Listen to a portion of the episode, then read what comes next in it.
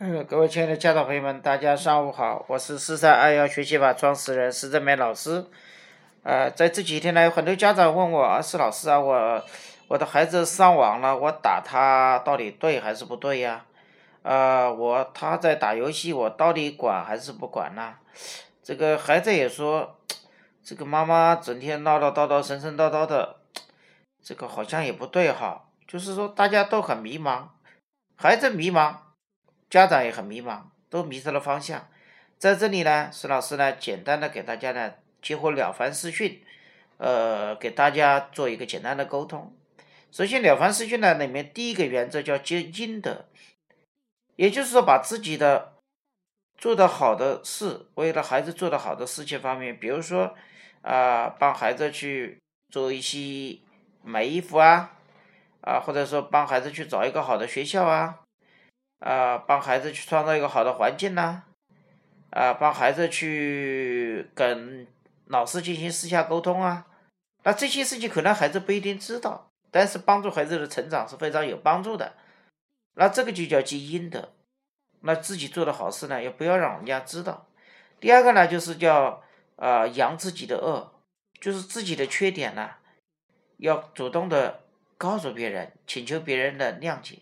把自己的缺点不做的地方要放在明处，那对待别人呢，要把别人的缺点要在私下里面没有人的说。所以施老师有一个原则，不要在第三者在场的情况下去讲别人的缺点，讲缺点一定是要在没有人的情况下，要扬过于归过于密室，扬善于公堂。这话什么意思？啊，就是我们一定要在公开的场所，要用哪怕拼命的去让别人知道他的好处，啊，别人的缺点呢，尽量要不要去说。但是事实当中的人呢，都是说反调了，自己做了一点好事，拼命要让人家知道，就叫扬德；而自己的缺点呢，拼命的要去隐藏；但对别人的缺点呢，拼命的要去发扬光大。君不见夫妻之间相互咬的有没有？相互的掐的有没有？相互揭短的有没有？像在工作场所训老公，老婆训老公，老公训老婆，老妈妈训儿子，爸爸训儿子，妈妈儿子顶撞妈妈，妈妈顶撞啊儿儿子顶撞爸爸，啊学生顶撞老师，老师在公开场所体罚学生，都或多或少的违背了了凡四训的基本原则。所以在这一点上呢，呃，我们荀子讲了一句话，叫非我而当者，可以为师也。啊，就是说批评我在适当的时间、适当的地点，用适当的语言、用适当的方式、用适当的语气、用适当的内容，这个就是可以接受的内容，可以接接受的语气，可以接受的时间，可以接受的地点来进行表扬我。那这样的人才可以做我的老师。所以呢，这个里面呢，希望呢大家呢进行呃深度的反思和反考。但是任何事物都是一分为二的。所以，我们了凡四训上面呢，在这一点上面来说，说的是非常的到位。怎么说非常到位呢？也就是这个里面只是在事情上没有触犯了事情的很多底线。那事情也要有底线。那什么叫底线？对于孩子来说，不能伤害孩子的自尊，这叫底线。那孩子应该勇敢的跟爸爸妈妈或者老师说，私下里面找个地方说，啊，过不归刀两块啊，就是要告诉他，那你应该。这样做是不对的哈，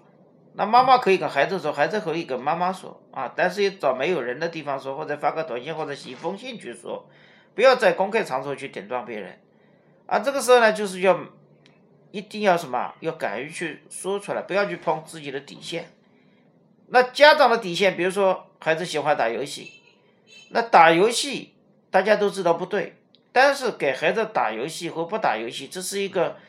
啊，仁者见仁，智者见智的问题，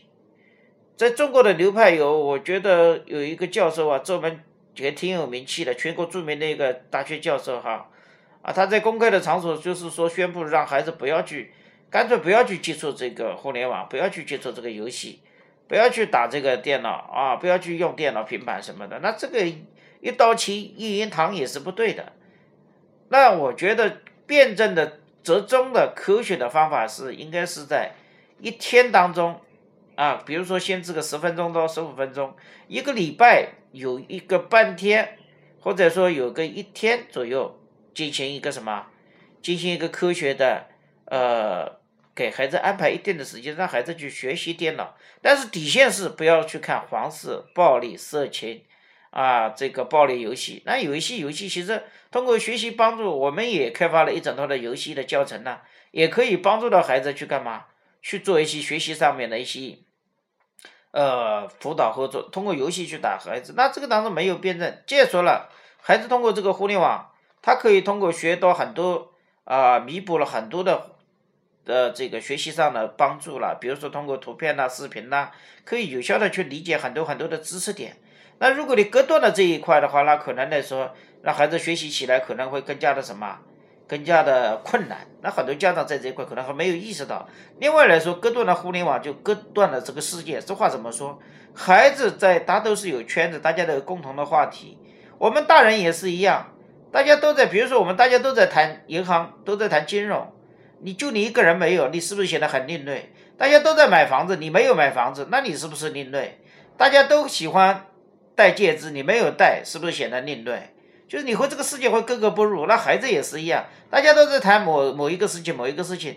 那孩子就会慢慢的会和这个社会和这个班级脱节，他就会被叫边缘化，被边缘化的孩子，他情绪上来说，在学习里面他是找不到快乐，找不到快乐，成绩变大了，老师要打击他，同学要打瞧不起他，妈妈更要训他，所以这个孩子就没有，就慢慢的讨厌上了学习，所以说千万也不要一味的去隔绝了，让孩子。对和这个时代的进行隔绝，那我们要有什么？要有底线。妈妈让你玩游戏，妈妈让你打游戏，和时间没有关系。妈妈一定会和你进行什么？进行一个协商和沟通和交流啊。那就是说要有底线，每天要有一定的时间，每个礼拜有一定的时间限制。和妈妈爱你和不爱你没有关系，和你的成绩好跟坏没有关系。只是希望能够帮到你学习，帮到你更高、更好的去学习的趣味化，能够让学学习能知道更好的一个什么呃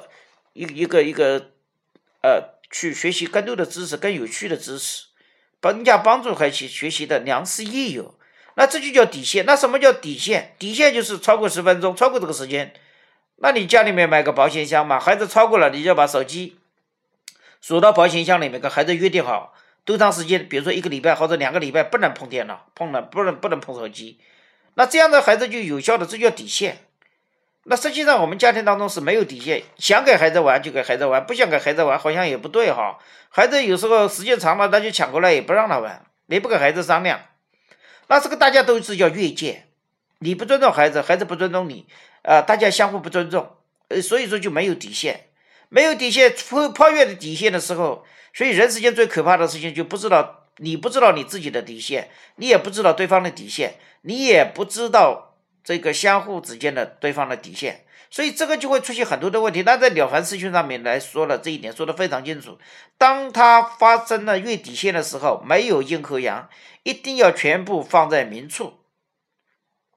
在这里呢，再给大家举一个例子，就是原来台湾有个明星呢，他在上海的七宝。啊，来基督教教堂那边去给大家讲经说法的时候，啊，他就提到了一个很重要的理念。他说他的儿子吸毒，然后呢，他把他的儿子呢通过公安局抓电话过来呀，送到这个抓起来，送到派出所。他当时就问所有的现场的观众，他说我这样的方式到底是爱孩子还是不爱孩子？那所有的观众都说都知道，其实他是爱孩子。那这个实际上是一个什么叫底线？人生的底线有道德的底线和法律的底线。我们人生在世，不要去碰道德的底线和法律的底线。那我作为我们家长来说，要知道哪些是道德的底线，哪些是法律的底线。但法律可能这时候呢还没上升到法律的界限，那要让孩子知道。那道德，道德呢就可能是可能要大家可能很难去把握生活当中的道德，那可能要接触一些基督教啊、啊佛教啊，包括一些我们叫日常生活当中的这种道德。来常规的道德，让孩子去接触上去了了解。那我们从大的方面就让孩子去不要去违反，比如说偷啊，比如说抢啊，比如说贪呐，比如说刺啊啊，比如比如说傲慢呐，比如说不谦虚啊啊，贪嗔痴慢疑啊，这个